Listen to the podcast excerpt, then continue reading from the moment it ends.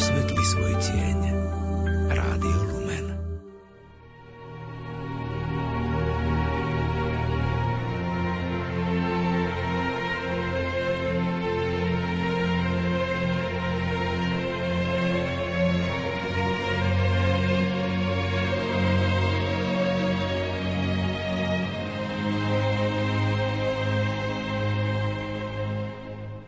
Cirkev na Slovensku si v tieto dni pripomenie 5. výročie úmrtia Jána Chryzostoma, kardinála Korca.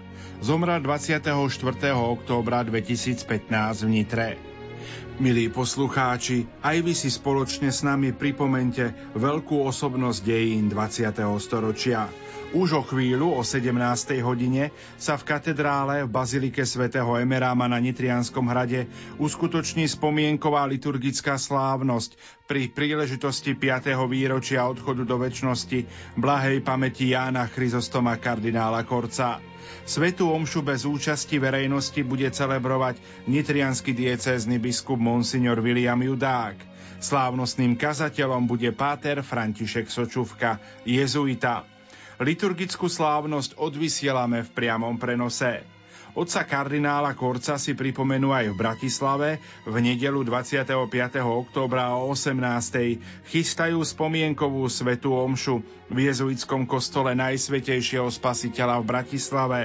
Hlavným celebrantom bude Daniel Dian, šéf-redaktor časopisu Duchovný pastier. O 19.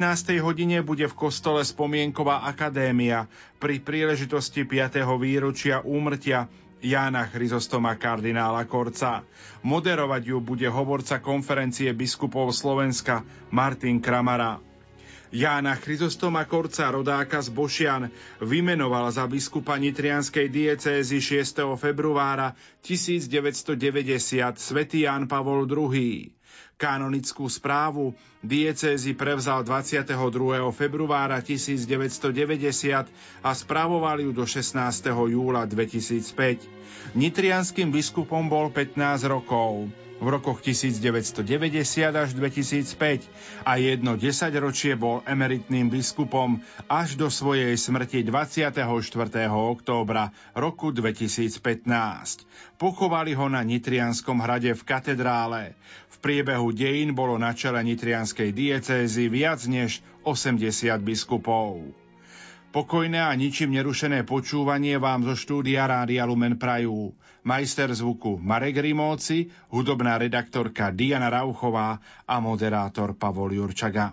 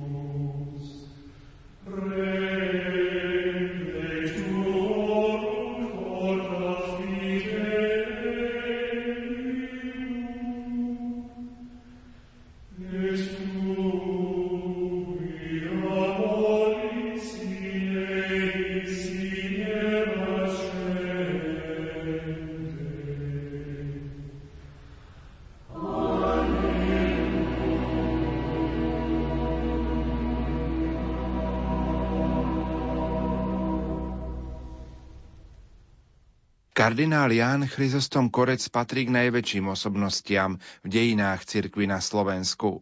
Narodil sa 22. januára 1924 v Bošanoch. 15. septembra 1939 vstúpil v Ružomberku do rehole jezuitov. Po likvidácii reholia kláštorov v roku 1950 bol 1. októbra 1950 tajne vysvetený v Rožňave za kňaza a po uväznení a internovaní takmer všetkých oficiálnych biskupov bol ako 27-ročný 24.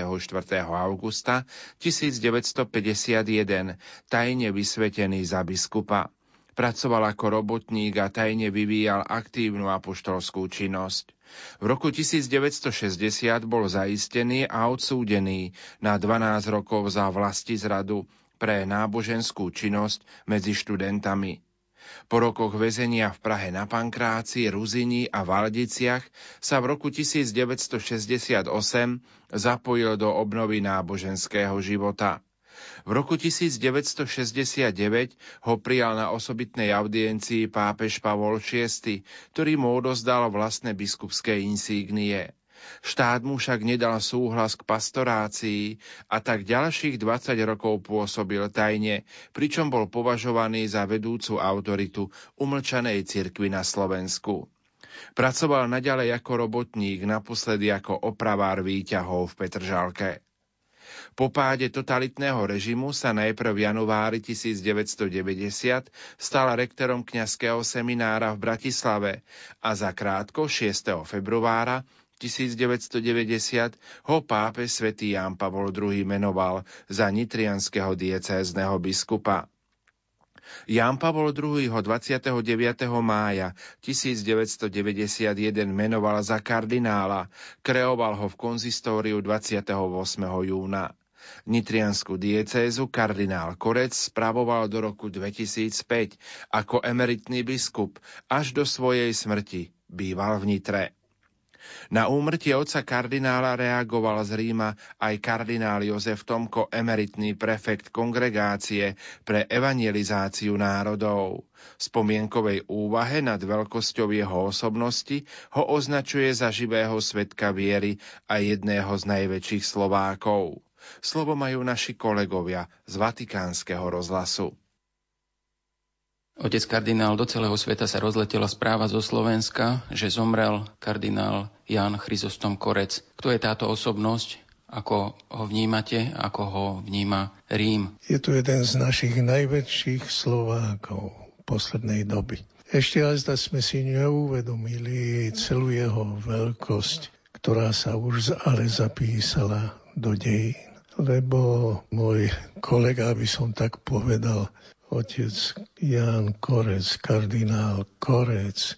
Keď sa toto meno povedalo voľa kedy, tak to všetci okamžite po celom svete vedeli, že tu ide o toho biskupa v Montérkách, ako ho volali, alebo že ide o mladého jezuitu, ktorý bol vysvetený za biskupa a to s dovolením a s menovaním pápeža Pia XII. Už ako 27-ročný to bolo čosi mimoriadné v cirkvi, čo sa stalo.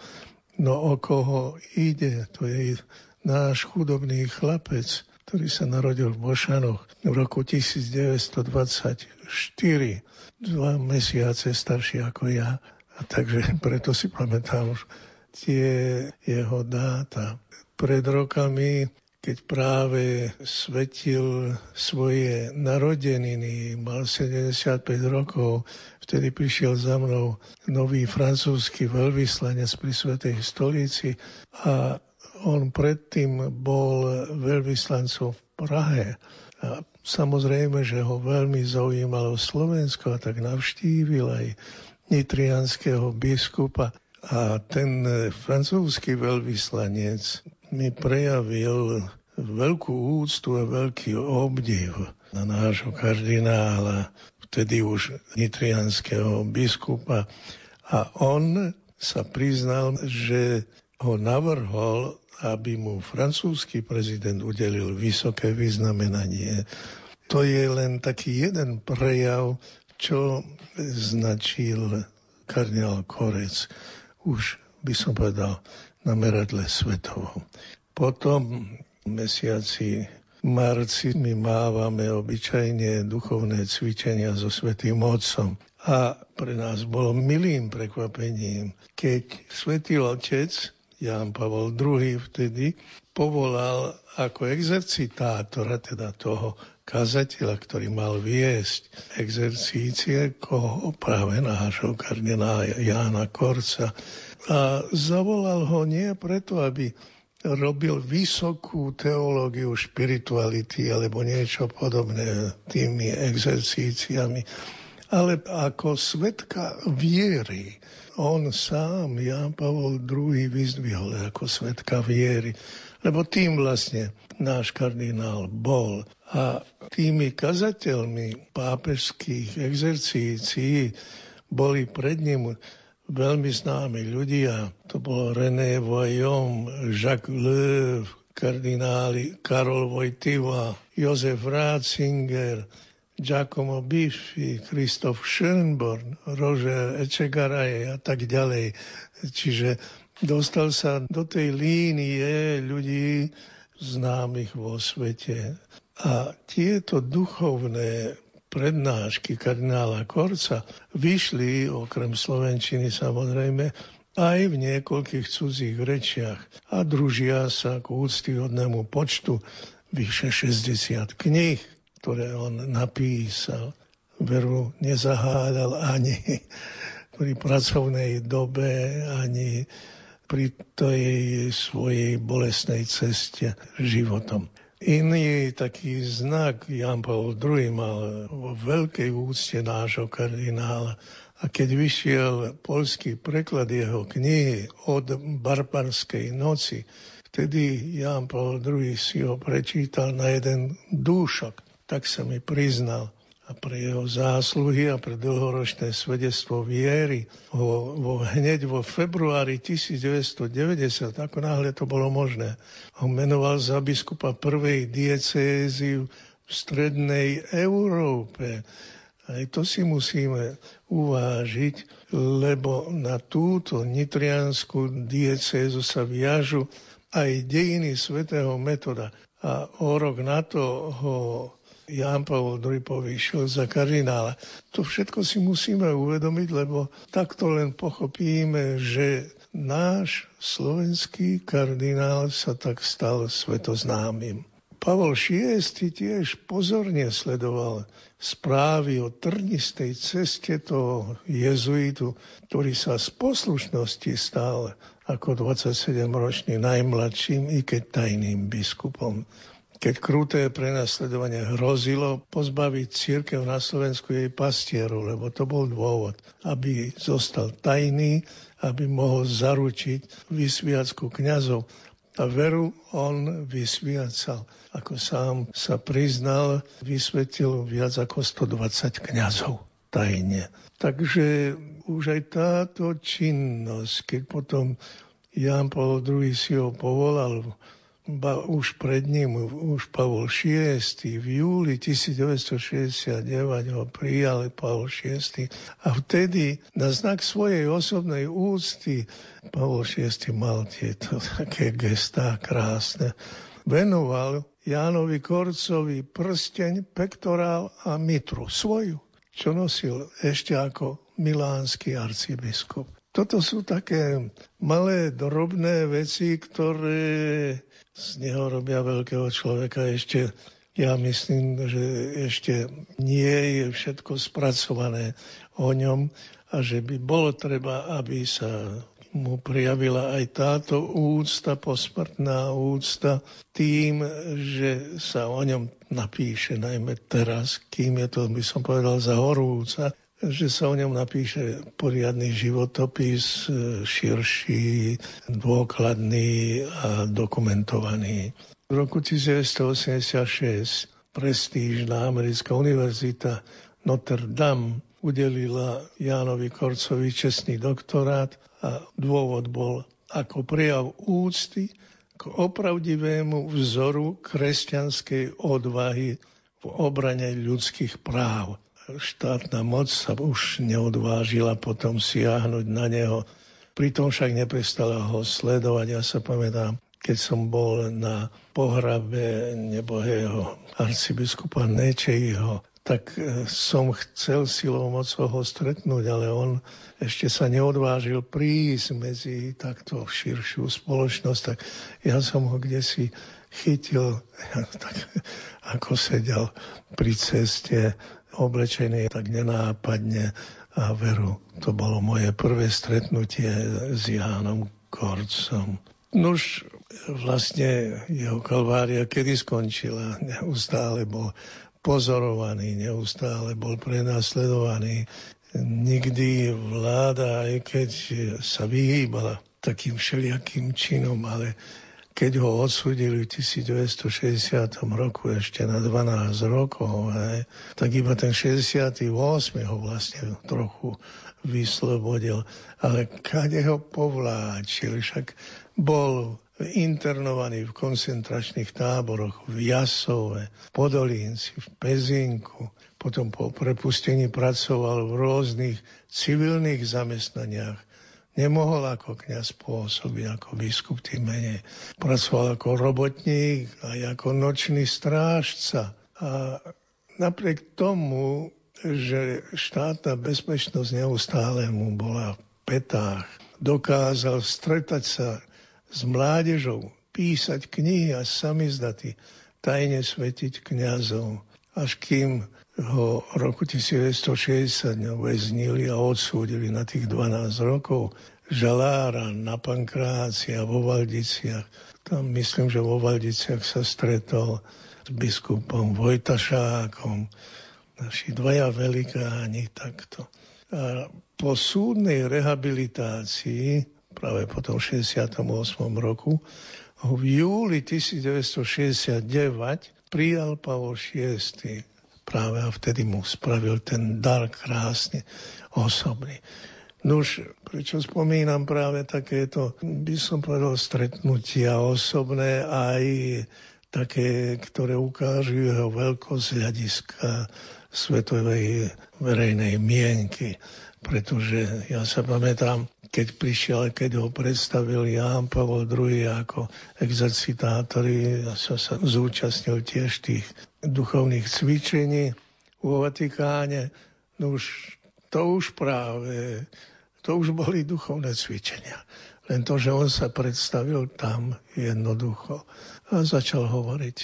Pravda, že museli to aj prekladať. On po taliansky dobre nevedel, ale to boli samo o sebe duchovné cvičenia, jeho prítomnosť. Živý svedok viery, tak by som ho nazval. A aj po smrti ostáva a ostane živým svedkom viery, ak ale my ho ako takého, ako vlastného krajana, ako vlastného Slováka, brata, otca príjmeme.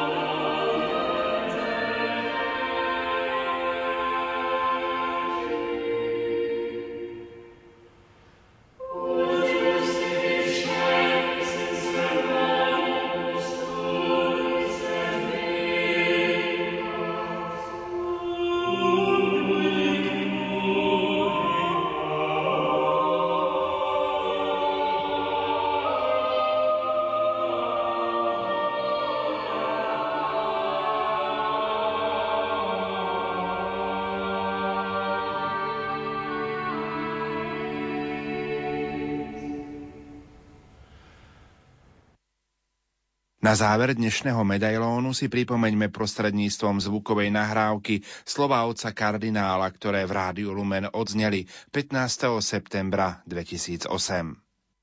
Pána Mária bola vlastne od samého začiatku bolesná matka. Bola vtiahnutá do Ježišovho utrpenia takmer od prvej chvíle, od Betlehema od úteku do Egypta, ale aj potom pri všetkých jeho hrozbách, ktorým bol vystavený vo verejnom živote. Veď ako matka ho sprevádzala vo všetkom, čo sa s ním dialo. Nemožno si ju odmyslieť od nejakého obdobia Ježišovho života. Patrilo k podstate jej poslania, aby bola tam, kde bol jej syn. Jej materstvo sa postupne stále viac premieňalo na duchovné materstvo. Ona Ježiša vychovala, ale potom sa dala od neho prerásť. Jeho veľké poslanie chápala s úctou a láskou a úplne sa mu podriadovala. Duchovné materstvo Panny Márie nadobudalo stále viac prevahu, najmä keď Ježiš bol už obklopený apoštolmi a zástupmi ľudu. Pana Mária sredovala ticho a skôr srdcom Ježišovo poslanie. Stála ticho v pozadí,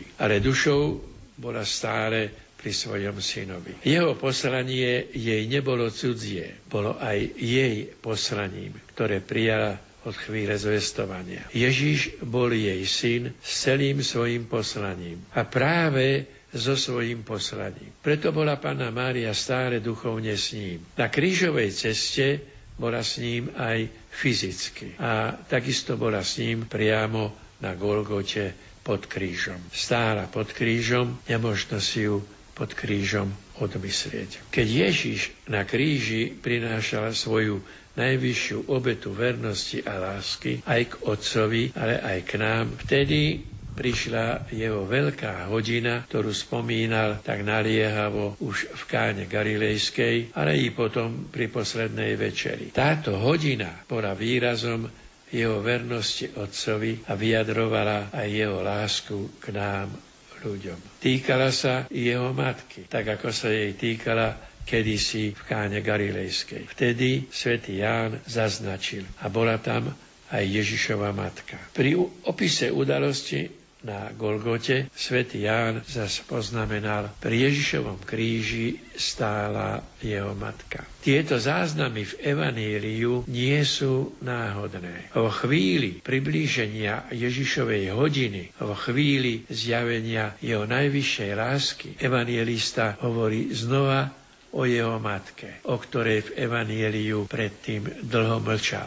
A čo o nej hovorí? Pod krížom stavia ju jedinú do plného svetla Ježišovej pozornosti. Zomierajúci Ježin, spasiteľ sveta, sa obracia na svoju matku a hovorí jej z kríža posledné slova, na ktoré svet nesmie zabudnúť. Keď Ježiš uzrel matku a pri nej učeníka, ktorého miloval, povedal matke, žena, hľa tvoj syn. Potom povedal učeníkovi, hľa tvoja matka. Toto duchovné materstvo všetkých vykúpených nebolo pre pannu Máriu novým privilégiom. Bolo len naplnením poslania matky Mesiáša a spasiteľa sveta, ktorým bol Ježiš, ako jej bolo oznámené už pri zvestovaní. Všetky Ježišove upozornenia, počnúc od jeho nájdenia v chráme cez Kánu Galilejsku až po jeho výroky o materstve Panny Márie za jeho verejného pôsobenia, to všetko boli zastavenia na jej krížovej ceste až po Golgotu. Bola to cesta k duchovnému materstvu pre všetkých,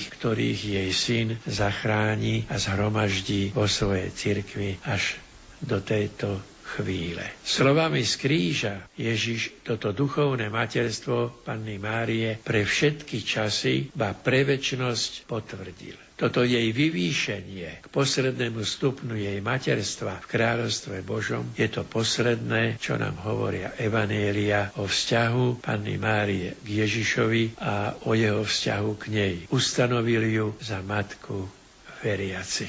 O jej odpovedi na Ježišové slova sa v Evanieliu nehovorí. Svoju odpoveď dala už pri zvestovaní a nikdy ju neodvolala. Čo sa dialo medzi matkou a synom po otriasajúcej udalosti na kríži, z ktorého ju naposledy oslovil, to zostane navždy pre nás tajomstvom. No, posledný Ježišov čin voči matke jej otvoril nové a nikdy nekončiace poslanie ako matky všetkých veriacich uprostred cirkvy. U nás ako poslanie matky sedem bolestnej.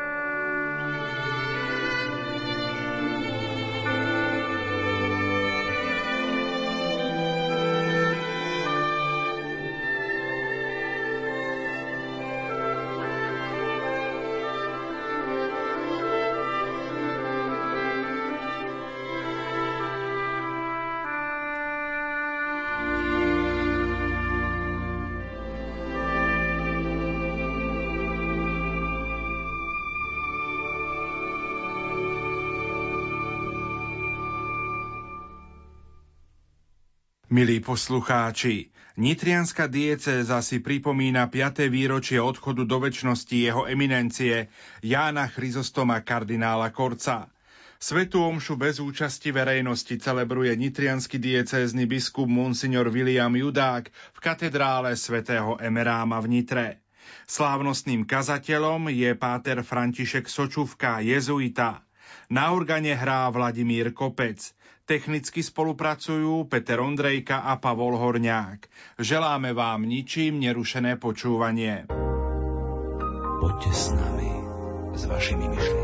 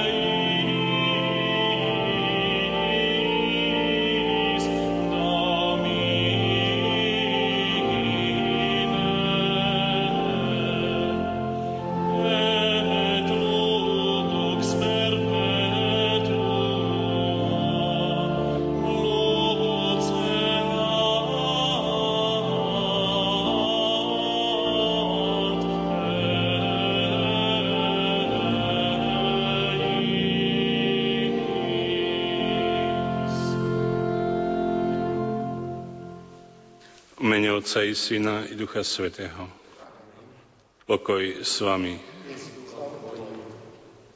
Drahí bratia a sestry, všetkých vás pozdravujem z katedrály Baziliky svätého Emerama, ktorí ste s nami spojení cez média, poslucháčov Radia Lumen a divákov televízie Nitrička.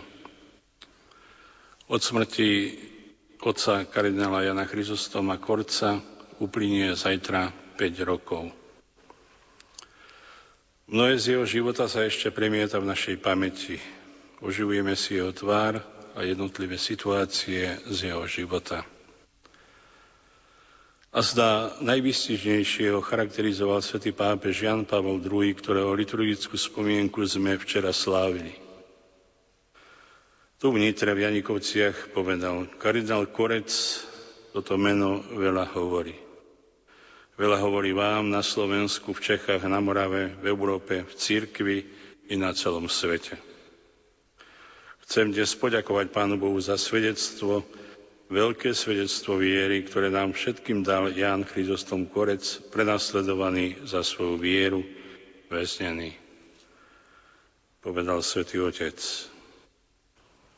Aj my dnes chceme, keď prosíme za jeho spásu, ďakovať za jeho svedectvo živej, a žitej viery. Veď vieme, že to bol naplnený život v každej jeho etape. Život, ktorý bol prípravou aj na stretnutie s pánom. Žiarivé dni, neplačme nad tým, že sa pominuli, ale uspievajme sa nad tým, že boli. Tento výrok bengalského básnika a filozofa Takura môže byť vyjadrením vďaky za jeho život, ale aj našej viery vo väčší život. Drahí bratia a sestry, je potrebné, aby sme sa učili z jeho prebohatej životnej skúsenosti, utrpenia, súdov a väzenia, múdrosti, statočnosti viery v Boha, ale aj ľudskej blízkosti, vzdelanosti jeho literatúry, dejín, teológie, filozofie, najmä otvorenosti a tolerantnej, inteligentnej a kultúrnej slovenskosti. Pripravme sa na slávenie svätých tajomstiev tým, že olutujeme svoje ľudské slabosti. Zmiluj sa nad nami, Pane. Ukáž nám, Pane, svoje milosrdenstvo. Nech sa zmiluje nad nami Všemovúci Boh, nech nám hriechy odpustí a privedie nás do života večného.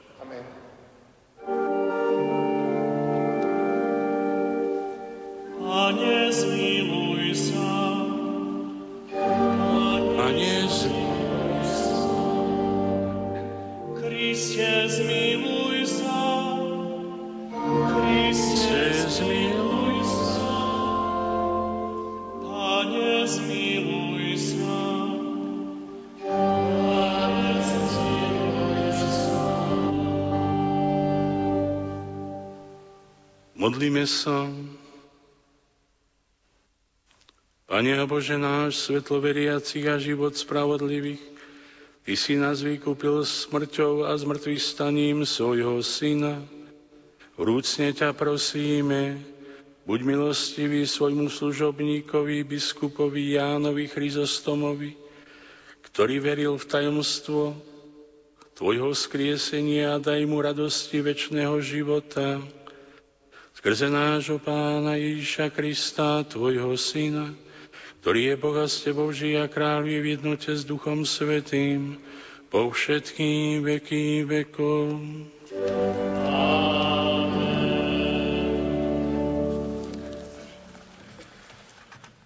Čítanie z prvého listu svätého Apoštola Petra.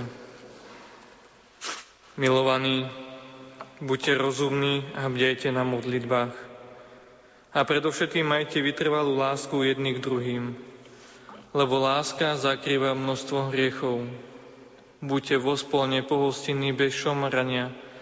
Podľa toho, kto aký dar dostal, slúžte si navzájom ako dobrí správcovia mnohotvárnej Božej milosti.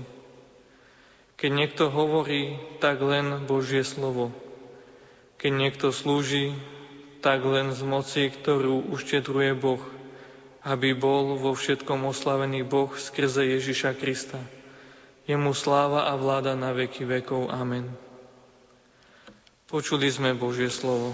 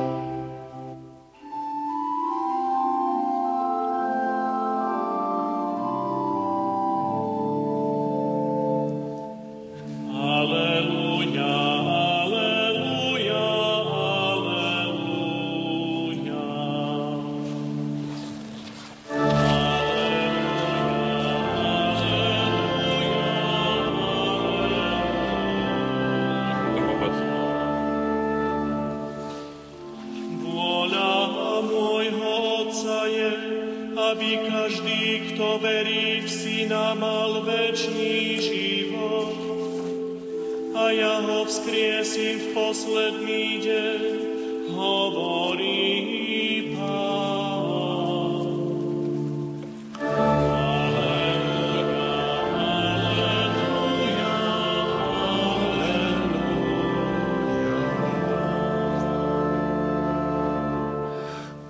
s vami.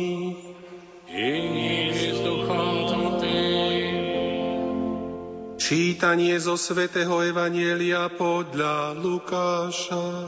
Sláva Tebe.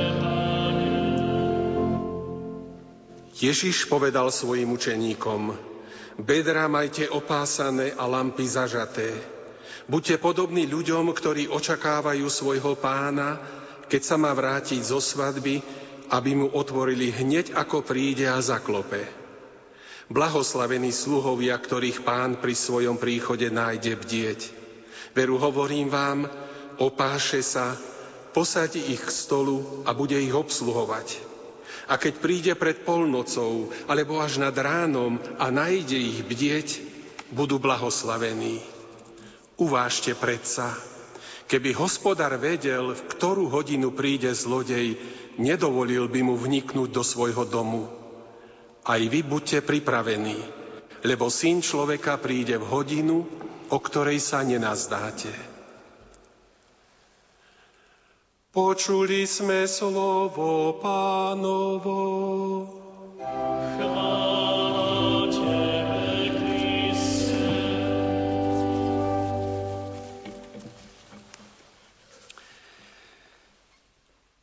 Drahý otec biskup William, spolubratia v kňazskej službe a vy všetci, ktorí nás sledujete prostredníctvom televízie Nitrička a Rádia Lumen. Cítim sa poctený tým, že ma otec biskup William pozval na túto svetú omšu, ktorú obetujem za zomrelého otca kardinála Korca. Na úvod mi dovolte, aby som ocitoval úryvky Jeden z telegramu, ktorý cirkvi v Nitre a na Slovensku poslal súčasný Petrov nástupca, svätý otec František. Citujem.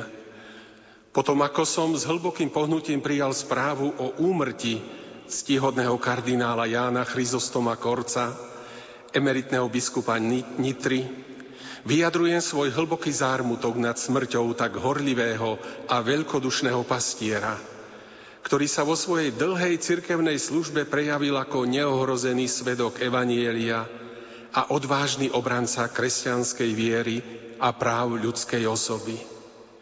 Väznený a roky hatený slobodne vykonávať svoje biskupské poslanie, nikdy sa nenechal zastrašiť. Dával neustále žiarivý príklad pevnosti a dôvery Božiu prozreteľnosť, ako aj vernosti Petrovmu stolcu. Ďakujem pánovi za to, že daroval svojej cirkvi túto vynikajúcu postavu kňaza a biskupa a pozdvihujem vrúcne modlitby k Bohu, aby prijal tohto dobrého a verného služobníka po toľkých utrpeniach do svojej väčšnej radosti. Vašej excelencii slovenskému biskupskému zboru, kňazom, reholným komunitám a všetkým veriacim nitrianskej diecézy, ktorú miloval a jej slúžil, posielam apoštolské požehnanie ako znak kresťanskej viery a nádeje vo vzkrieseného pána. Kardinál Jozef Tomko, emeritný prefe kongregácie pre evangelizáciu národov, v liste úmrti otca kardinála Korca okrem iného napísal Je to jeden z našich najväčších Slovákov poslednej doby. Keď sa v minulosti povedalo meno kardinála Korca, všetci vo svete vedeli, že ide o biskupa v Montérkach a mladého jezuitu, ktorý bol vysvetený za biskupa ako 27-ročný. To bolo čosi mimoriadne v cirkvi, čo sa stalo. Pre rímsku kúriu bolo prekvapením, keď pápež Jan Pavol II pozval za exercitátora tradičných marcových duchovných cvičení práve jeho, kardinála Jána Chryzostoma Korca. Zavolal ho nie preto, aby robil vysokú teológiu spirituality, ale ako svetka viery. Biskup Korec sa tým priradil k takým menám ako kardinál Karol Vojtiva či Jozef Ratzinger. Duchovné prednášky kardinála Korca vyšli okrem slovenčiny aj v niekoľkých cudzích rečiach. Keď vyšiel poľský preklad jeho knihy od barbarskej noci, vtedy si ho Jan Pavol II prečítal na jeden dúšok. Jan Pavol II, biskupa Korca, pre jeho zásluhy a dlhoročné svedectvo viery vo februári 1990 menoval za biskupa prvej diecézy v Strednej Európe, na ktorú sa viažú aj dejiny svätého Metóda. O rok na toho povýšil za kardinála. Pred ním pápež Pavol VI tiež pozorne sledoval správy o trnistej ceste jezuitu, ktorý sa z poslušnosti stal ako 27-ročný najmladším, i keď tajným biskupom, aby mohol zaručiť vysviacku kňazov. Na znak svojej osobnej úcty venoval biskupovi Korcovi prsteň, pektorál a mitru, ktoré nosil ako milánsky arcibiskup. Toľko kardinál Tomko. Vernosť pápežovi a cirkvi patrí k základným pilierom celého života kardinála Korca. Bol pevným bodom katolíckej cirkvi na Slovensku. Oporou pre prenasledovaných veriacich. Jan Pavol II, bolo to v roku 1984, po prečítaní rozhovoru s biskupom Korcom pri jeho jubileu 60 rokov života, povedal, že biskup Korec mu pripomína Vyšinského. Ján Chryzostom Korec dostal kardinálske červené rúcho, ktoré má vyjadrovať ochotu brániť cirkev až po vyliatie krvi. Otec biskup robil tak ako tajný biskup, politický väzeň i ako robotník.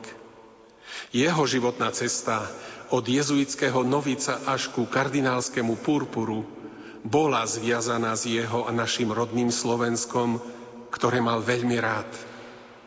Vernosť pápežovi, odvaha, spätosť s osudmi tejto krajiny i sveta, to je odkaz kardinála Korca pre slovenskú církev i Slovensko.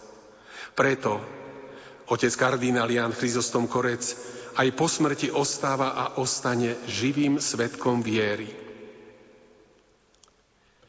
Milí poslucháči, teraz mi dovolte niekoľko naozaj osobných spomienok, ktoré odkrývajú jeho ľudskú i duchovnú veľkosť. Spomienok z bežného života, ktoré mi utkveli v pamäti počas 41 rokov nášho bohatého priateľstva. S otcom biskupom Korcom som sa prvýkrát stretol niekedy v roku 1974. Na chvíľku prišiel medzi skupinu mladých ľudí, ktorí boli na výlete na železnej studničke blízko Bratislavy spolu so Silvom Krčmérim. Vtedy mi ani na úmne prišlo, akým dôležitým duchovným sprievodcom sa stane v mojom živote.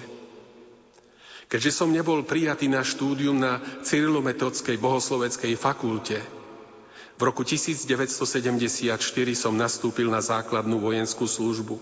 Po jej skončení som sa vrátil do Bratislavy, pracoval som v datasystéme, neskôr pri oprave výťahov v kovospracujúcom podniku mesta Bratislavy. Postupne som spoznal viacerých jezuitov. Páter Augustín Minárik, bývalý profesor, bol niekoľko rokov mojim kolegom pri oprave výťahov na sídliskách hlavného mesta. Keď ma 8. decembra 1978 tajne prijali do jezuitskej rehole, otec biskup Korec sa stal mojim duchovným vodcom.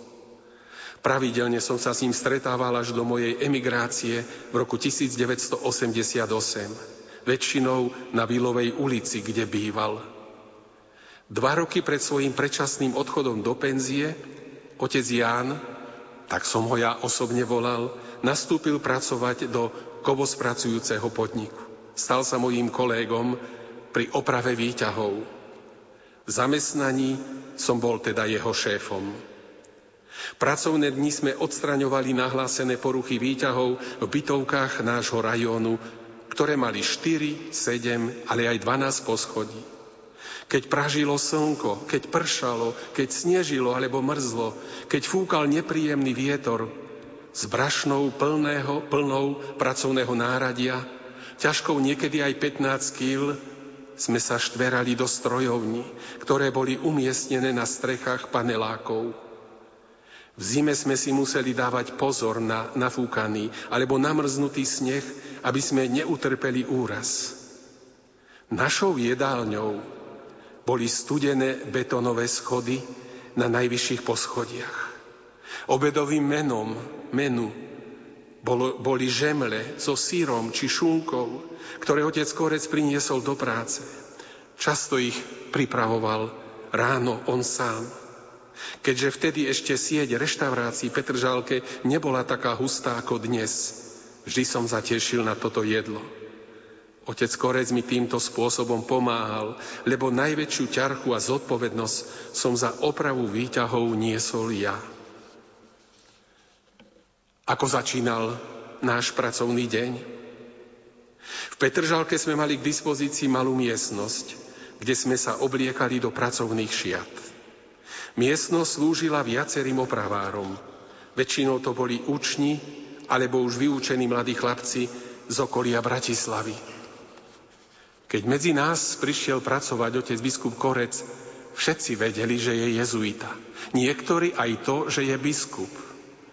Ja som mu bol blízkym človekom, ale že som v tom čase už patril do jezuitskej rehole, to nevedeli.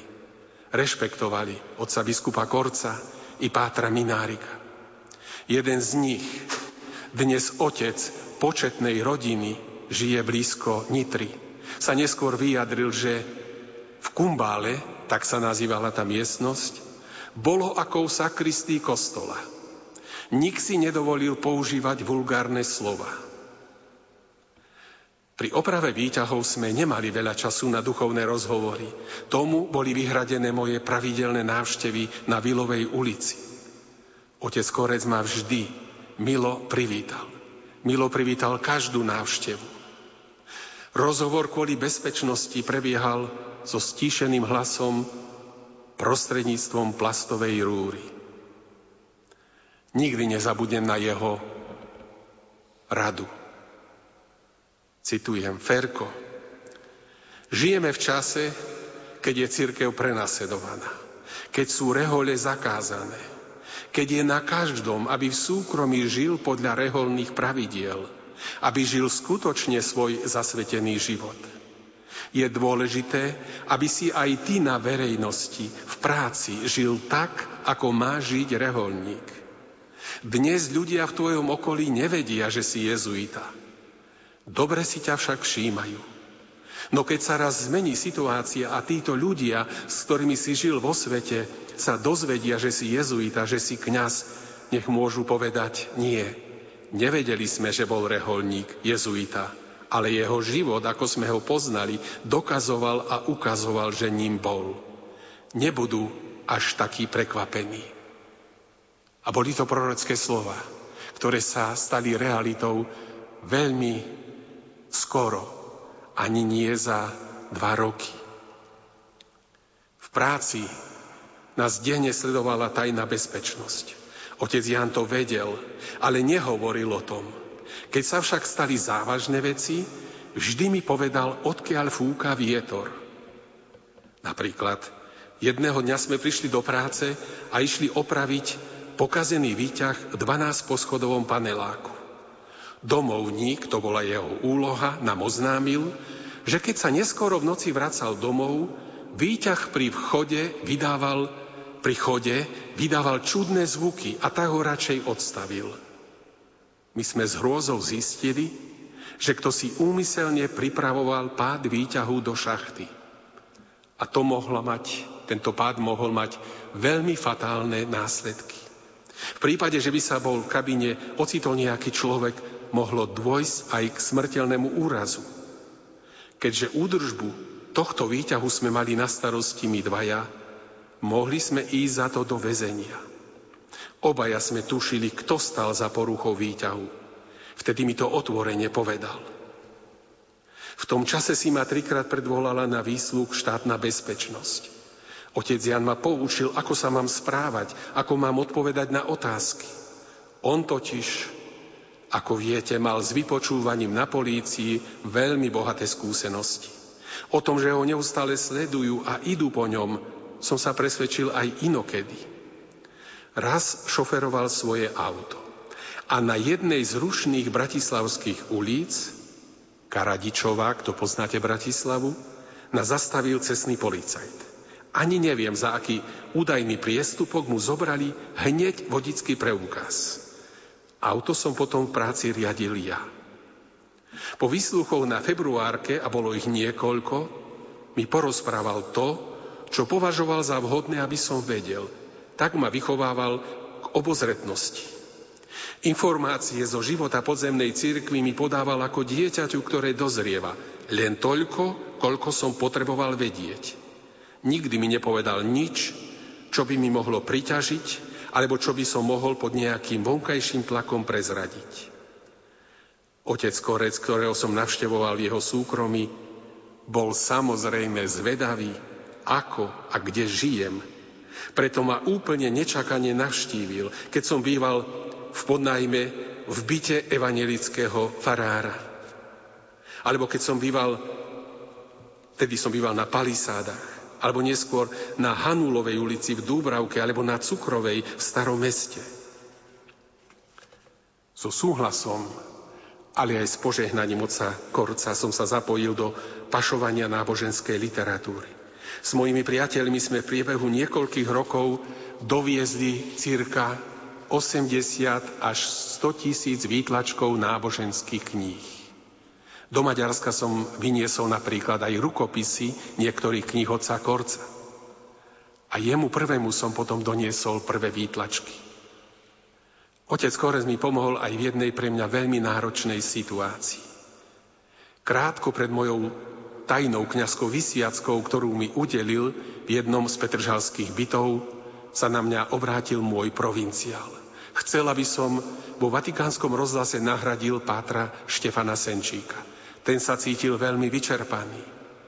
Provinciál napriek mojim výhradám nastojil na odchode do Ríma. Všetko muselo byť tajné lebo poslať niekoho, aby emigroval sa, bolo trestné. Samozrejme, že som sa s touto vecou zdôveril otcovi Jánovi. Pamätám si, čo mi vtedy povedal. Keďže som bol až dvakrát už sa svojim provinciálom a on stále, chcem, aby si išiel. A on mi hovorí, ak provinciál nastojí na tvojom odchode, ja v tom vidím jasnú Božiu vôľu. Neboj sa, choď. Pán bude s tebou a ja na teba budem vždy pamätať v modlitbe. Pamätám v modlitbách. Tieto slova hovorieval veľmi úprimne. A mne to dodávalo síly byť verným Kristovi. Veď sa za mňa modlil biskup. Slúžiť mu cez